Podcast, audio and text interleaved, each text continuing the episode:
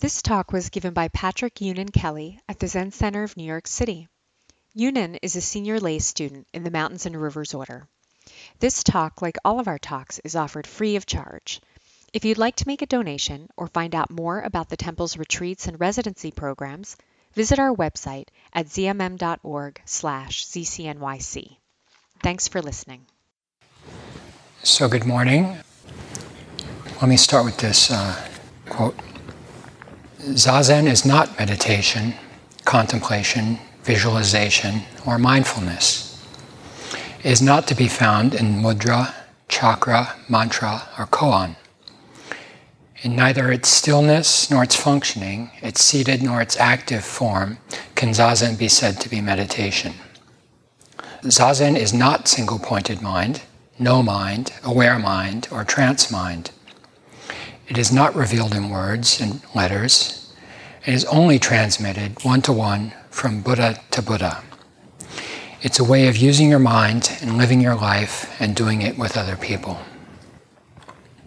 So, uh, if anyone remembers uh, Daido Roshi, um, who was the founder of the order, he would, at, at, we have a Zen training weekend every month at the monastery, and he would say the same thing every, every uh, time to the point where it's like you know the lyrics of a favorite song you could basically uh, sing along with it um, but i you know i heard it so many times when i was living up there and i i always like wondered what is he actually saying? What does that mean? It's a way it's not meditation. Zazen is not meditation. So when we in beginning instruction this morning, uh, and usually, uh, you know, I talked about how zazen is the, the practice of seated meditation that we do here. Uh, zazen actually means seated meditation. The word Zen is it's a, a, Japanese word. Zen comes from Chan. The Chinese word comes from the Sanskrit word dhyana, which means contemplation or meditation, and za means sitting or seated. So zazen is literally sitting meditation. So, why does he say zazen is not meditation? And what is zazen anyway? Why do we sit zazen? To become a better person? To put an end to suffering? To become enlightened? What are we doing actually when we sit zazen? So I thought I'd take this up. Um, uh, what they say, fools uh, jump in where angels fear, fear to tread. Um, and hopefully, I won't give you any answers, um, but hopefully, I, I'll give you some questions. So, of course, meditation is an important part of many Buddhist traditions. Um, this is the meditation school, Zen Buddhism. You know, traditionally it's practiced more by um, monastics and the laity, but that's changed in the West. And there are other practices. You know, there, there are schools that focus more on devotional practices or study of the sutras.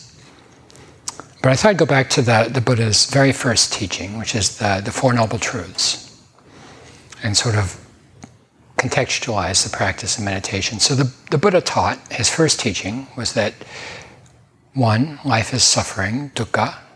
Two, suffering has a cause, and that cause is craving, thirst, desire. Three, because suffering has a cause, it has an end. And four is the path, the path to the cessation of suffering, to the liberation of suffering. It's sometimes called the Noble Eightfold Path. And the, uh, you know, it, it's often translated that the components of that path are, are right speech, right action, right livelihood, right effort, right mindfulness, right concentration, right view, and right intention. So, eight. Um, but and, and another uh, teaching, he sort of divided this path up into, into a he just divided it up differently and he used three instead of eight. If you've noticed, uh, Buddhism really likes numbered lists. Um, it likes it so much that sometimes it will divide stuff into different numbers. Um, but the other, the other one is, uh, say, the threefold trainings, which is a different name for the eightfold path, and that is uh, shila, our, our um, uh, ethical conduct, samadhi, which is what we think of as meditation, and prajna, or direct experiential insight into the nature of reality, intuitive wisdom. And then in the, in the Mahayana, uh, which developed 500,000 years later than the Buddha, and this is a Mahayana tradition. Uh, there's a group of practices called the six paramitas. So there's dana paramita, or giving, generosity, shila paramita, which is the same shila, uh, ethical conduct or morality, kshanti paramita, which is patience or forbearance, virya paramita, which is uh, enthusiastic effort, dhyana paramita, it's that same dhyana, chan, zen, meditation, the practice of concentration, and then prajnaparamita, uh, the practice of intuitive direct wisdom. So you get the idea here that there, in all of these teachings and throughout uh, Buddha's history, meditation is mentioned as a component of the, of the path, but not, not the whole path.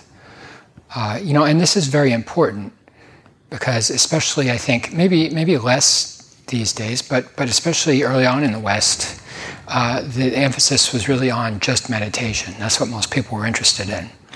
I mean, it's what I'm interested in mostly, but I've, I've got it through my thick head that there's a few other aspects, you know, slowly. And so, so you know, what is what is this about? Is is zazen the same as samadhi, or, uh, part of the threefold training, or uh, dhyana, part of the six paramitas? And actually, uh, I mentioned in beginning instruction, uh, Dogen, the monk who brought um, Zen from China to Japan in the 13th century. And in, one of Dogen's uh, teaching texts called Bendowa, uh, on the endeavor of the way, a student actually asks him this question, and it was recorded. The student says, um, Among the threefold training, there's the practice of samadhi, and among the six paramitas, there's the practice of dhyana. The zazen you speak of seems to be something like this. So, why do you say that the true teaching of the Buddha is contained in it, in this part? And um, Dogen says, do not identify zazen with the dhyana or the six of the six paramitas or the shila or, uh, or samadhi of the threefold training. Um, know that the practice of zazen is the complete path of Buddha Dharma and nothing can be compared to it. And in another, um, another text, he says, uh, his beginning instruction, he says, The zazen I speak of is not learning meditation. And then he says, It is simply the Dharma gate of ease and joy, the practice realization of totally, totally culminated enlightenment. It is the manifestation of ultimate reality. So again, what are we doing when we sit zazen? Where does actually where does zazen actually begin? Does it start when the timekeeper rings the bell? Is it confined to the cross-legged position or the kneeling position or in a chair? Is that zazen? What about when you stand up and walking? We did a little bit of walking meditation this morning. What about working, laughing, eating, talking to someone. Are these outside of zazen? Is has it ever happened that sitting in the cross-legged posture is not doing zazen? Maybe uh, maybe people have some experience of that. What, what does not doing zazen look like anyway? Is it is it having lots of thoughts? If you have lots of thoughts, does that mean you're not doing zazen? Dogen says in the beginning, the, the moment you sit down, dullness and distraction are struck aside. And so I think he means even in the midst of dullness and distraction, dullness and distraction are struck aside. And when does zazen end? When you lose track of a thought, of the counting, and start, start chasing thoughts? At the end of the period, when the timekeeper rings the bell? When you head out the front door? When you go to work on Monday morning. You know, these moments of transition are really interesting. Like when we're not quite in zazen and we're not quite in kinhin, we're not in the zendo and we're not quite out. You know, they, they talk about this a lot in the in the Tibetan tradition. They they use the word bardo for a transitional state, sometimes between the state between life and death. But they'll say that meditation is a bardo, life is a bardo, life is a transition between birth and death. Dreaming is a bardo, the transition between going to sleep and waking up. So again, back to Daido. Zazen is not meditation, it's not contemplation. It's not mudras and mantras and it's not mindfulness. It's a way of using your mind and living your life and doing it with other people. So, what does this mean? Is, is it a way of relating to other people? Is that what it's about? A kind of relationship? You know, it's a word we use a lot relationship. What does that mean? We speak of different kinds of relationship relationship to the self, relationship to others, family relationships, romantic relationships, work relationships, healthy relationships, toxic relationships. I recently had to um, write an essay giving a brief account of my life. Um, and for, for a project that I'm, I'm working on. And, and um, I didn't know what I was going to write. And so I, when I wrote it, um, to my surprise, I ended up writing about different encounters with d- different people that I'd had in my life. Some of them people that I were family or that I knew for a long time, and some people that I just briefly came into contact with, or sometimes people that, that I never met because either I found out about them through either I was writing them or they were dead or before I even met them or, or something. And, and I, in particular, I, I remembered when I, when I started sitting um, Zazen, started practicing formally at a, a small temple in, in Germany, actually, almost 30 years ago. Know, it was outside of the city, about an hour, and so I had to I didn't, there was no bus or train connection there, so I had to ask for a ride every time when I wanted to go there. I had to find someone who had a car and then ask them, reach out to them and ask them. And then I had to make conversation on the way there and back for about an hour uh, in German.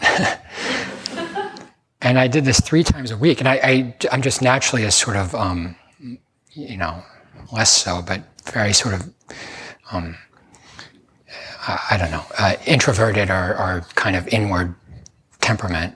And so this was really challenging for me to have to do this. It was actually kind of terrifying. But I wanted to sit so bad that I did it. And I, I thought of it as well, this is just, I want to sit, and so this is just the price I have to pay. This is what I have to do in order to get to what I want. Uh, and so I did it. Uh, but, but, you know, now looking back, I, I sort of wonder maybe it was the other way around. Maybe reaching out and, and building that relationship to people, maybe it was part of the practice, actually. Maybe the meditation was part of it, was that it was useful and that it got me to do that. Because I wouldn't have done it otherwise. You know, I suppose I could have just, once I learned how to sit, I could have just stayed at home and done it. And it, you know, it, it's funny, it, it never occurred to me to do that. I don't know why not. I mean, I think I, I do kind of know it's important. So I'm grateful that, that I never had that um, idea. And we also, we also do hermitage practice in this order at the monastery. You can go up and spend a, a, day, a week, a month in, in the hermitage on the side of the building. You pack all your food up there and there's no one but you and uh, the trees and the animals you just practice in solitude for that time that you're up there. No schedule. But I, you know, I found when I do that that that I inevitably, although I'm physically in solitude, I bring all the other people with me in mind. And then, for that matter, if you know you think about it, you can be in in the Port Authority and be totally alone amidst thousands of people it's it's just funny. Our as as human beings, we have We sometimes have difficulty with other people, lots of difficulty, and we sometimes have difficulty with solitude. And we go back and forth. You know, no wonder we, we keep trying to escape our human condition. What are we to do? And as I, as I practice more and more, I, I'm starting to, to understand that, that every person I encounter, or every, even every situation I encounter, everything has something to teach me if I'm willing to have the mind of a student. That's the important part. It's not always a pleasant lesson. It's not always a lesson that I think I want to learn, but it's the lesson that I'm being offered. You know, of course, people can be disappointing, heartbreaking, even awful at times. And, and wonderful too, of course. So if someone really pushes your buttons, what, what are they teaching you? I remember I heard once the Dalai Lama say that he considered uh, Mao Zedong uh, to be one of his greatest teachers. You know, the man who is, if anyone, most responsible for, for the invasion of Tibet and, and scattering of Tibetan culture that was that really struck me. He said he was one of his greatest teachers. He taught he said Mao Zedong taught me patience and forbearance, which are indispensable. You know, we can never know what the the lesson um, we're going to get is until we learn it. That's why it's a lesson. And some of them maybe we won't get in this lifetime. That's okay.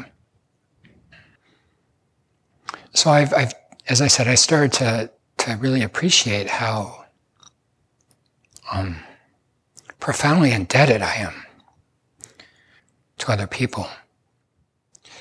S- some, some people, you know, as I said, some of them I know and have met. Some of them alive, some of them are dead. Some of them are, um, I'm sure that I'm not aware of and may never be aware of you know, Daido says it's only transmitted one to one from Buddha to Buddha. And it's not that people won't hurt you. They will. It's pretty much guaranteed. I mean, even no matter what kind of relationship you're talking about, and even with the best of intentions, I mean, hopefully we try our best not to, but inevitably we cause harm and we're harmed. And that's not even people, that's just reality does that old age, sickness, and death. That's what the Buddha was talking about. That's not all he talked about, fortunately. so, how does this relate to other people? It's to um, zazen. It's a way of using your mind and living your life and doing it with other people. It turns out, I think, that um, we really need others, other people, other beings, non human beings also, sentient beings, even insentient beings, mountains, rivers. We need them.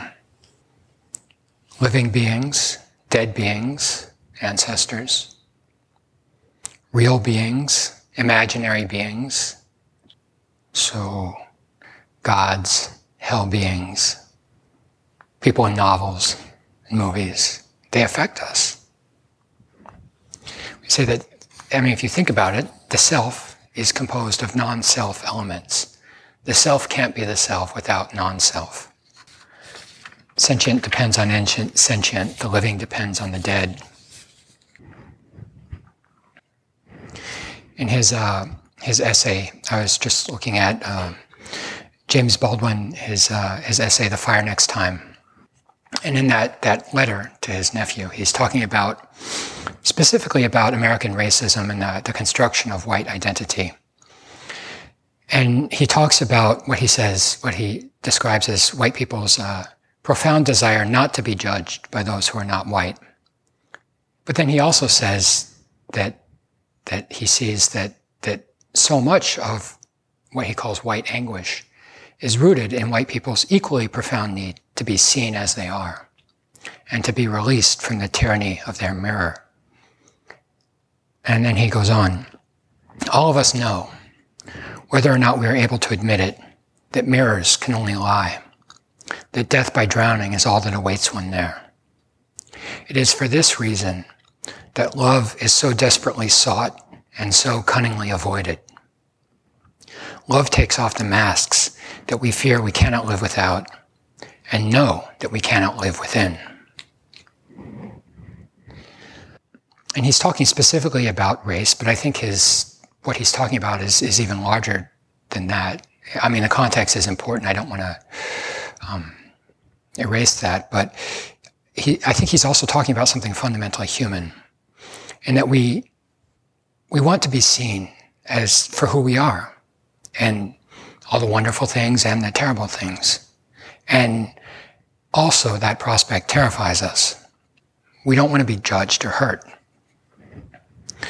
But to be alive is to be vulnerable.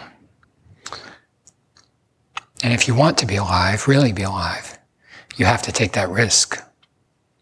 And you will get hurt, and you will cause harm. And so to get back to where I started, I think to practice zazen is to take that risk and to take responsibility for the outcome. You could say zazen takes off the masks and shatters the mirrors. The masks that we present to others, the mirrors that we present to ourselves the masks that other people present to us. To practice zazen is to ask the question, who am I? And if you get an answer, see it, let it go, and keep asking, who am I? Who am I? To see to the bottom of one thing, the self, is to see to the bottom of all of the 10,000 things. So when all of the masks are removed, when skin, flesh, bones, and marrow are stripped away. What's left? Daido used to often, in his intro talk, he would also often talk about a room, use the metaphor of, of a room in a house. And he would say, when you take away the windows and the door and the walls and the ceiling and the floor from the room, what's left? Is there some essence of roomness? No. What's left is the whole universe, just open space, and everyone in it. When your heart is utterly broken, what's left? The whole universe, and everyone in it. From the pit of hell all the way up to the blissful realms, and everything in between. In the Avatamsaka Sutra, it says, The King of Truth, reposes in the palace of sublime reality. The light of the reality body illuminates everything. The nature of reality is incomparable and has no marks. The ocean of teachings, numerous as atoms in a Buddha realm, are expounded in a single word, all without remainder. They can be expounded for oceans of eons without ever being exhausted. Who am I? Yeah, it's one way of putting it. It's very beautiful language. You could also call it the charnel ground. Whatever the charnel ground is for you, that place where you just can't bear it anymore. Well, what does this have to do with ordinary life? These heavens and hells and Buddha realms and ocean reality. I think these teachings, what they're talking about is ordinary life. That's all they're all ever talking about. It's just, we're not really accustomed to seeing in that way. Or, or perhaps we're so accustomed to seeing it that we go to sleep to it. And so the, the teachings are kind of poking at us to open our eyes a little bit more. So, ordinary, extraordinary, say that Zazen transcends the ordinary and goes beyond the extraordinary. What is it? There's a story. A monk once asked uh, Master Zhaozhou, What is meditation? Zhaozhou said, It's not meditation. And the monk said, Why is it not meditation? And Zhaozhou said, It's alive. Zazen is the practice of coming back to life, over and over and over again. So when you get out of bed in the morning, you touch your feet to the ground. How inconceivable. When someone calls your name and you respond, yes. How marvelous. When the rain falls, the ground gets wet. If you've ever had a, a, a brush with death and escaped, uh, I think you, you'll know this experience of seeing how vivid and brilliant um, ordinary reality is. But we, we inevitably we go back to sleep. The absolute works together with the relative like two arrows meeting in midair. So it's, it's not easy being a human being, and it's also not difficult. The more I practice Zazen and ask, investigate what is Zazen, you know, the more I appreciate what a remarkable gift I've received. And, and not the form, not just, when I say that, not just the form of meditation, although that's part of it, but what Dogen calls the manifestation of ultimate reality. And in the end, I think it has, it really doesn't have anything to do with meditation or even Buddhism. So, you know, I, I, and I also really appreciate more and more all of the our ancestors, men and women in India, China, Japan, and now here in the West, who have um, dedicated their lives to, to passing this on. Daido says it's not revealed in words and letters, and is only transmitted one to one from Buddha to Buddha. From Buddha to Buddha. That means you. So I just want to end. Dogen, Dogen has a, a fascicle where he talks about Zazen called The Point of Zazen. And he ends that with a poem. So I just want to read the very last stanza of that poem. I think it does a nice job of, of talking about Zazen. I, he says, Clear water all the way to the bottom. A fish swims like a fish. Cloudless sky, vast and bright. A bird flies like a bird. Thank you.